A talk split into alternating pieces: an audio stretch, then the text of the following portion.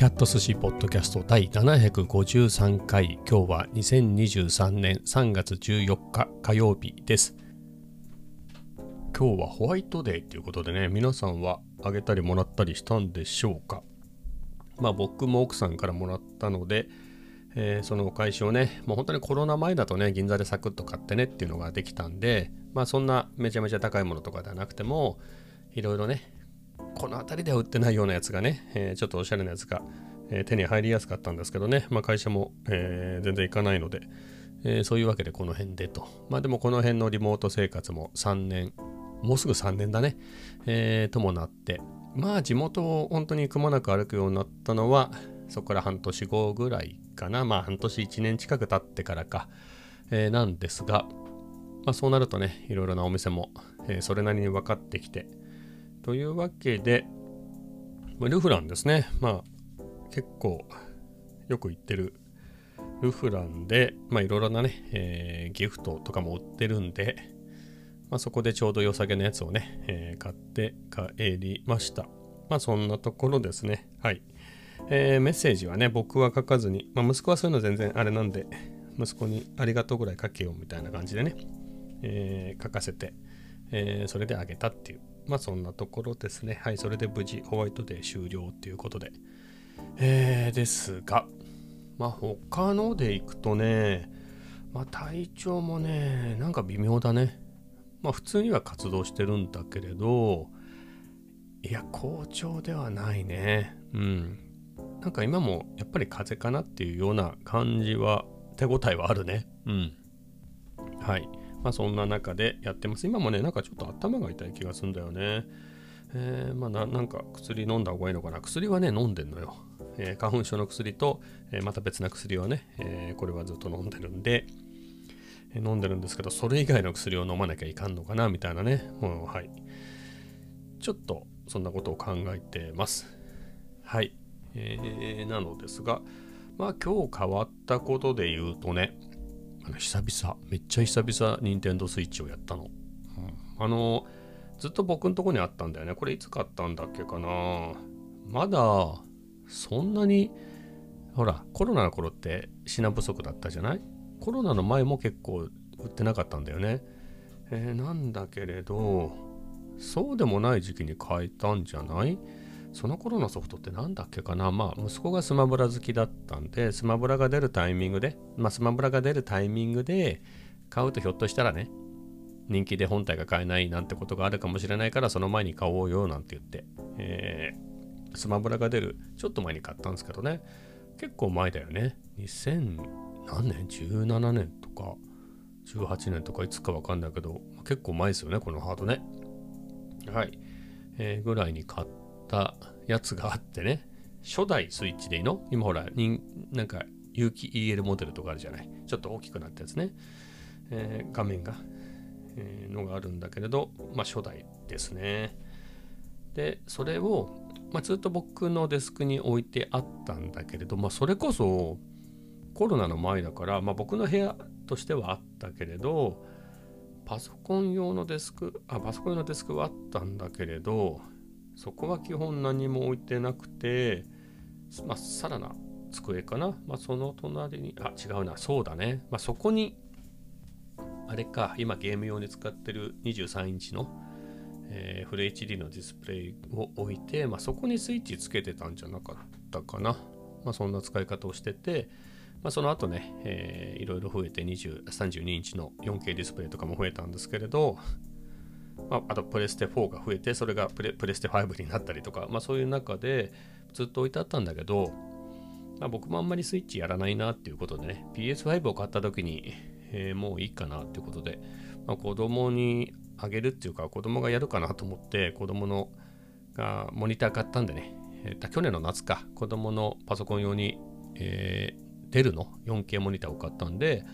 まあ、その時にスイッチ持ってったんですよね。まあ、それっきりっていうことでね、息子もやらないし、僕もやらないみたいな、えー、ってことだったんですけど、ちょっと久々やろうかなと思ってね、まあ、その心はで言うと、まあ、久々やりたいなっていうだけ。で、ほら、ゼルダの伝説の新しいのが出るんでしょ？僕、ゼルダの伝説ってあんまりやったことがなくて、まあ、時のオカリナとか、あとは本当の最初の頃のリンクの冒険みたいなやつ。まあでも、さして面白いと思ったことはなくて。で、スカイ、スカイウォードソードみたいな名前のあったよね。Wii, Wii の時に出たやつ。あれも持ってたんだけど、Wii U 用だっけ ?Wii と Wii U 用？なんかどっちか忘れたけど、そういうのも持ってたんだけれど、買ってね。まあそんなにはまんなかったね。あのパズル要素がめんどくさくて、アクションとパズルの組み合わせがあんまり好きじゃなくて、まああんまりやってなかった。あんまり合わねえなと思ってこのシリーズっていう感じだったんですよね。なんだけれど、ブレイス・オブ・ワイルドっていうのは、ブレス・オブ・ワイルドか。一応最新作、2017年に出たやつ。あれがめちゃめちゃ評判いいじゃない。で、今度さらに続編なの、えー、また新しいのがね、5月に出るとかで。じゃあまあこのタイミングで買ってもいいかなと思ってね。で、まあ今から前作やってってやると、ちょうどね、のんびりやって、その要因を楽しみつつ新作もできるかなっていうので、で、任天堂ってさ、あの、1万円であの2つソフトが買えるっていうね、対象ソフトが2つ買えるっていうやつがあって、あのまあ旧作はもちろんだけど、新作もそれに入ってんですよね。なので1万円で2本買えるから、まあ名作だっていうんでね、そういうのをやっとくのもいいかなと思って、えー、それで久々引っ張り出したんですけれど、まあ、そのチケット買うには、任天堂オンライン、あの有料の会員にならないといけないっていうんで、まあ、どうしようかなと思って、別に、まあそれ買うだけで言うと、オンライン1ヶ月だと300円なんで、まあ別に入ってもよかったんだけど、一旦そこでブレーキがかかると、どうしようかなみたいなね、本当にやるのかなみたいな。だって PS プラスのなんかあの真ん中ぐらいのプランね、えー、何千か払って年払いして入ってるからそっちでねまあデスストランディングが終わったとしてまあドラクエイ11も最初のところで止めてるからその続きをやるなり、まあ、他にもいろんなゲームあるからね、まあ、そっちをやるのもありかなとか思って。中中でとりあえず任天堂オンラインね。無料で7日間できるっていうからちょっと入ってみたらそういえばあれさファミコンとかスーパーファミコンのゲームができて、で、最近ほら、ゲームボーイとかゲームボーイアドバンスのができるっていうのを聞いてたんで、まあ、面白いかなと思って、それちょっとね、やってみたんですけれど、まあ結局そのダウンロードが始まっちゃったんで、えー、ゲームボーイとかはやれてないんですけど、まあファミコン用のね、マザーがあったんで、まあマザーでもやってみようかなと思って、ちょっとやり始めたら、うん、面白いね。まあ今までもね、マザーってやったことはあるんですよ。クリアするとこまでは行ってないんだけど、途中でやめちゃってるんだけど、あのね、リアルタイムではやってないのね。存在は知っていたけど。なんで、後追いでやったんだけど、やっぱりほら、システムが古いじゃない？あの、と、今時っていうかもうだいぶね、ドラクエ3のリメイクぐらい、だからドラクエ5、6ぐらいのスーファミの時代でももう、例えば、なんか便利なボタンがあって、そのボタンを押してれば人に向かってやれば人と話すし、なんだろう。なんか宝箱があればそれは開け開けるし、みたいな便利なボタンあるじゃない？ドアだったりなんだりね。えー、そういうのでもない古いシステムだから、いちいち人に向かって話すを選ぶとかね、えー、何かを探す、え、あのチェックするっていうのを、1階層入ってやらなきゃいけないみたいなとこで、まあ、そういうのもあってね、まあ、だるいな、みたいなことで、えー、意外とやれてなかったんですけれど、えー、まあ、クリアするとこまでやる気はないけれど、ちょっと今ね、マザーの最初のやつをやってみて、まあ、ほのぼのとして、まあ、それはそれで楽しいかなっていう感じですね。まあ、あの時代のね、制約、ハードの制約が多い中でのゲームって考えると、まあ、人気のゲームっていうだけのことはあってね、やっぱりあの、セリフなんか糸井重里が書いてますから、まあ、それを味わっちゃったりなんかしてね、まあ、それはそれで楽しいなっていう。またもうあれでしょ？もうそれこそドラクエなんかにはまって自分でもやってみようみたいなことで作ったんじゃなかったでしたっけ、えー、なのでそういうワクワク感が伝わってきますね。まあリアルタイムでねその時代を知ってるけれど本当に。うん。そうだったよねっていう感じかな。まあそんなにね自由には買えなかったけどね。ファミコンが出た時中小学生の終わりで最初地味だったからね。ベースボールとかピンボールとかああいうのしかなくて。うん、まあそん、まあそんなに派手ではないよね。やっぱスーパーマリオが出て、まあ、スーパーマリオの前にも、それなりにね、マリオブラザーズとかバルーンファイトとか面白いゲームはあったけれど、なんか時代的に、なんかゲーム専用機っていうよりは、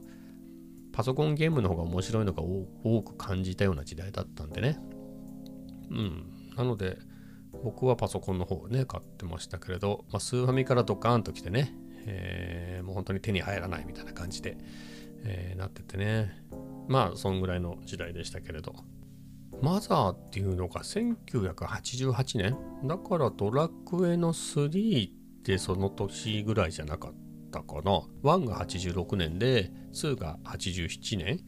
で僕高校2年生だった覚えがあるの。それの多分年が明けて88年とかじゃなかったのかなドラクエ3っていうのも、えー、僕その時ファミコンは持ってなくてなんか兄貴の友達がファミコン持っててそれを貸してくれて、えー、同級生がドラクエ3持ってたんでそれを貸してくれて結構夢中になってやっりましたね。ドラクエ3もね。1もはなんかあファミコンあったんだ。なんか兄貴がファミコンを手に入れたんだよね。あの人気絶頂のファミコンをどうにか手に入れたの。普通に買ってね。変えて。でやってた。そうだ。僕が高校1年生の頃なったばっかりの頃あった。兄貴が買ってきたんだ。あれってファミコンだったか。ツインファミコンみたいなのだったかちょっと覚えてないんだけれどでもディスクシステムがあるやつもどっかのタイミングで買ったうん。ちょっとそれが最初のだったかは覚えてないんですけど、ああ、そんなの持ってたね。はい。で、えー、それで、最初にやったのは何のゲームだったんだろうね。やっぱスーパーファ、スーパーマリオか。あとね、アトランティスの謎とかもやった記憶はあるね。あと、影の伝説みたいなの、忍者のゲーム、えー、とか、魔界村もやったんじゃない？あれ全部兄貴が買ったのかどうか覚えてないけど、自分で買った記憶はないね。うん。で、うん。で、夏ぐらいに兄貴がドラクエの最初のやつを買ってきたんだよね。で、僕は、あのパソコンをね、もともと持ってやってたから、高校1年生だともうシャープの X1 ターボ2ってやつを持ってて、結構いいやつね。当時いいやつ持ってて、それでゲームやってて、まあ RPG だと、あ、でもね、その年、高校1年生の時だと、俺何やってたんだろうな無限の心臓2とかハイドライトとかをやってたんじゃないかな。ウィザードリーはめちゃくちゃハマったんだけど、記憶だとウィザードリーを買ったのは、ウィザードリーの後なんだよね。あの、だから、高校1年生の夏に兄貴がドラゴンクエストの1を買ってきて、それでやってみて、でもその時に、なんか、よくあるあのあの手の上からマップを見下ろした 2D のゲームのよくあるトリックみたいなのがあったの。ほら、なんかの街で、あの、普通に行っちゃうと街から出てザクザクザクって普通のマップに戻っちゃうんだけど、ほら、街の壁ギリギリを歩いていくと街を抜けずにそこでなんか別なところに行けたりするみたいなのあったじゃない？その街の中のね、仙人みたいなやつが住んでるような。えー、確かね、そんなのがあって、それが、無限の心臓2だか1にもあるトリックで、まあ、元を正せばウルティマとかにあったやつだと思うんですけど、まあそれを、あ、そんなことだろうなと思って言ったらやっぱりそうだったから、多分無限の心臓2とかはやってたんじゃないかな。あとゲームとしては、僕が買う前だけれど、中学生の頃ね、僕は本当に PC6001 とか SC3000 なんていう入門機しか持ってなかったんだけれど、もうちょっといいね、シャープの X1 なんていう結構いいやつを持ってる友達がいて、まあそいつの家に行った時に、まあそいつがどういうわけかいろんなゲームをね、手に入れてきてて、まあ、ブラックオニクスとか、えー、ファンタジアンとか、ね、当時めちゃくちゃ人気を二分したんじゃない？あとザナドゥね。まあ時系列的にブラックオニキスの方が最初なのかなでもファンタジアンってのもめちゃめちゃ人気だったけど、ザナドゥが全部かさらっていったみたいなね、日本ファルコムの。まあ、みたいな感じで、僕が実際、まあその友達がプレイするのをね、えー、見てて、クラーケンが、ね、なんつってね、あの大きなタコが最後の大ボスなんじゃなかったかな。えー、ね、あれを倒すところをね、見たりして、それが見てるだけでも楽しかったりとかね。で、ザナドゥ自体は僕も X3 ターボ2を買ってからやりましたね。うん。まあみたいなところなんだけれど、まあ話戻ってくると、なので、あれか。だからドラクエの方が多分無限の心臓2なんか買ったばっかりの頃やってたような気もするし、まあちょっと記憶が曖昧ですね。はい。まあでもドラクエの最初のやつは本当リアルタイムでやりましたよと。2は、なんか幼なじみの人が買って貸してくれたんだけれど、なんか、なんかほら、銀の鍵とか金の鍵とかあったじゃない。しかも、なんか言われて、どこからか南にいくつ、東にいくつみたいな、ね、分かりやすいヒントで、それで行くんだけど、それを、これ絶対もう分かんないから、絶対分かんないから、ちょっと俺がやってやるよなんて言ってる。そもそもそいつ、そいつのものだし、そいつクリアしてるから、でそれで、なんかその銀の鍵だかなんだかを見つけられて、なんかしらけちゃって、まあ別にいいよみたいな感じで。だから2は終わってないんですよね。で、3はそういうわけでね、あ友達が貸してくれて、めちゃくちゃハマったね、面白くて。やっぱり1と2はね、あの、呪文書かなきゃいけない。復活の呪文を書かなきゃいけないっていうね、あの面倒なやつがあって。だったけど、3はね、あの、エスラム、えー、でデータ保存できると。ただ、電源を切るときだったか、カセットを抜くときだか、リセットボタンを押しながらやらないとデータが飛ぶみたいなね、えー、やつだったんだけど、まあ運よくね、僕が、僕のデータもそうですけれど、その、もともと借りてたね、友達のデータも消えずに済んでっていう。まあんな感じで、ほんと面白かったなあの、止まんなくてね、ジパングについて、やっとジパングついたぞっていう時に、夜が明けてたのは覚えてますね。朝になってて。うん。あの、学校の日だったんですけど。まあそんなのを覚えてるな。はい。4も借りてやったね。5も借りたのか買ったのか覚えてないけど、6もどうなんだろう。ちょっとあんまり覚えてないね。でもやったんだよね。7は、新婚の頃に、本当に結婚してすぐの時に誕生日、1月に結婚して2月が誕生日だったんで、えー、ドラッグ屋にいいななんて言ったら、買ってあげるなんて言ってね、えー、プレステ用のディスク4枚組だか3枚組だか、なんかいっぱいのやつね、買ってもらってやったのはね、あって、まあディスクはまだ持ってますけどね、あれもクリアできなかったですね、意外と。で、8の時には PS2 になってて、まあ、だいぶ後に借りてやってみたけど、あんまりその 3D が合わなくてね、まあそれはドラクエの7もそうなんだけど、まあちょっとやっただけでね。9はやったけどクリアとかはしてないかな。息子が DS でやったんじゃない ?10 はオンラインだからやってなくて、あの、ちょっと体験版的なやつをちょっとやっただけで。で、11は、それこそ息子が DS で買ってあげたんで、それをちょっとやったけど、字がちっちゃくて見えないし、画面がね。で、今は、その11は PS なんとかのね、あの、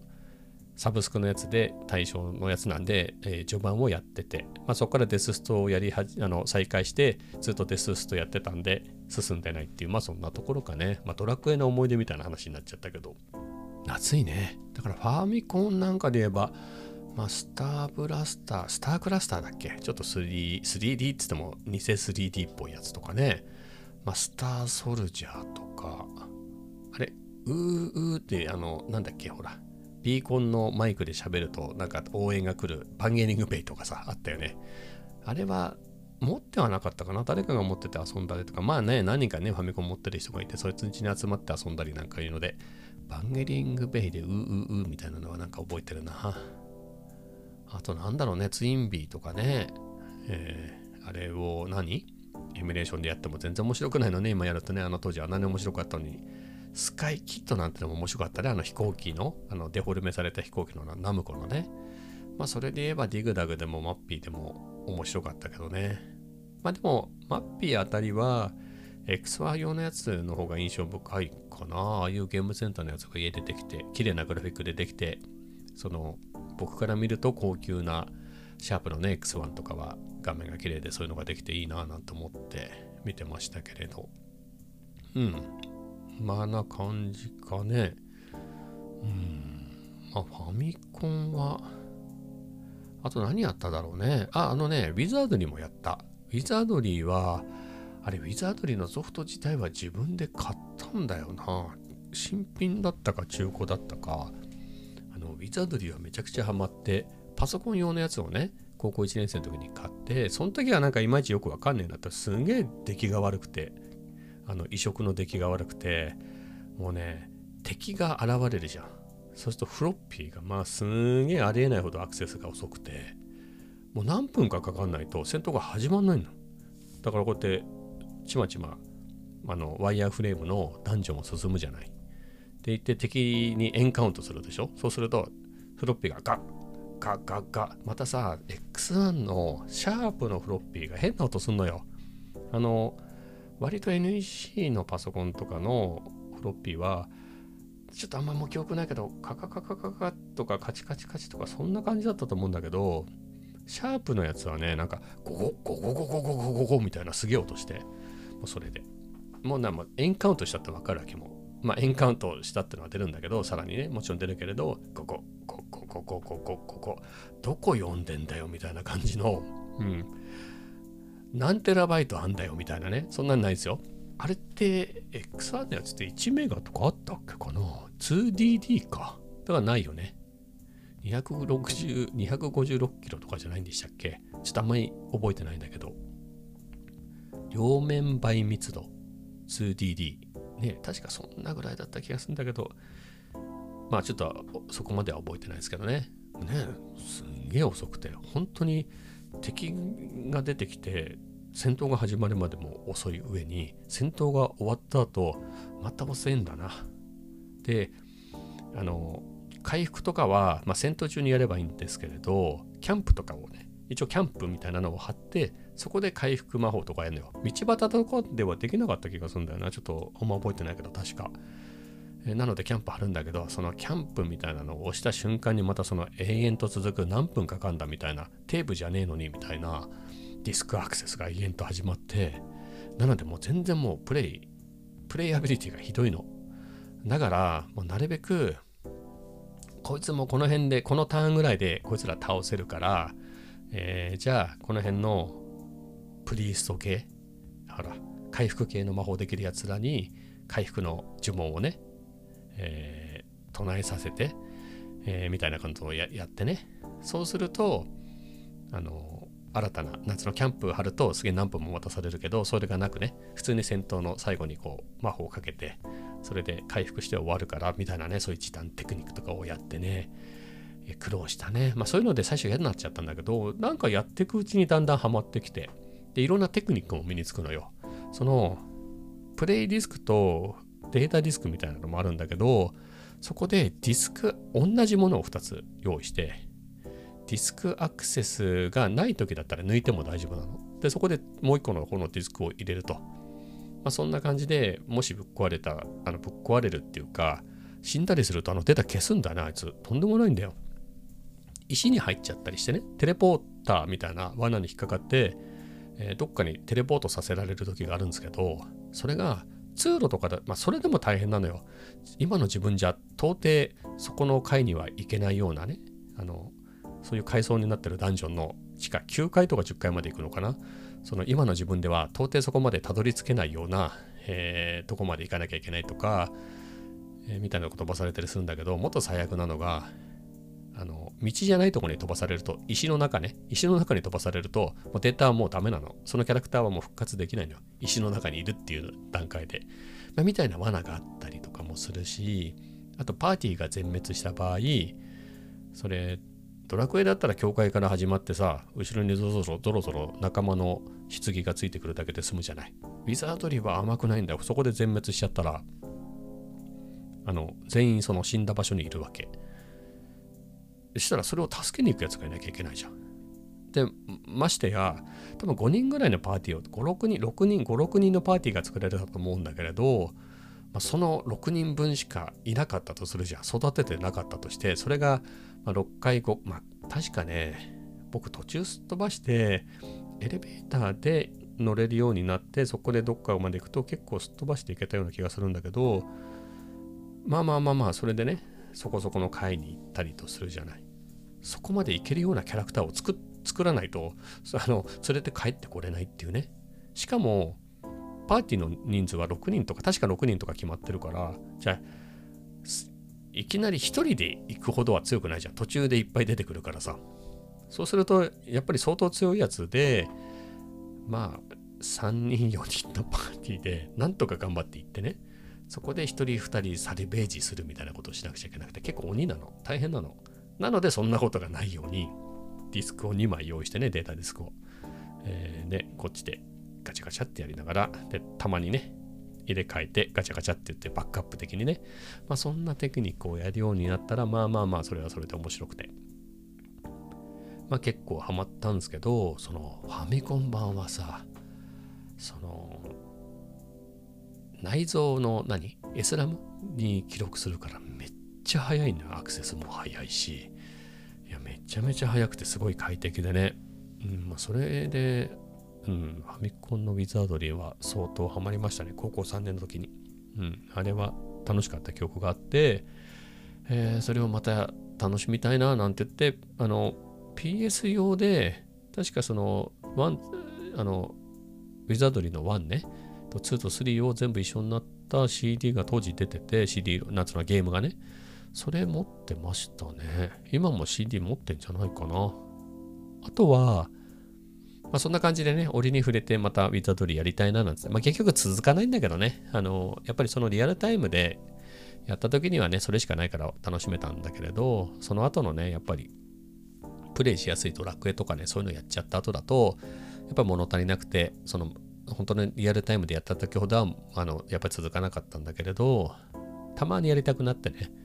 あの中古のファミコンソフト屋でウィザードリーのファミコン版のソフトを買ってまあみたいなことやってたね。あれ今思うんだけどカセット確かに今でも手元にあんのよ。ウィザードリーの。あの後ろに中古屋のレンタル落ちかなんかだったのかな？なんかわかんないけどシールが貼ってるやつ、まあ、まだ持ってるんだけれどあれ俺ファミコン持ってたのかな？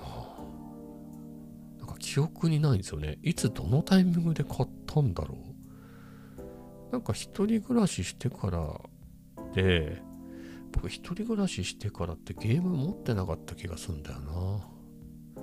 家実家にいた頃は2つ上の兄貴がですね初代の PS を買ったりとかしてっていうのは覚えてるんだけれどうん。なんでウィザードリーのソフト持ってんだろうね。ファミコン借りるってのでもないし、買ったのかな。ね、独身でね、金もあるし、まあファミコンそんな高いんじゃないもんね。は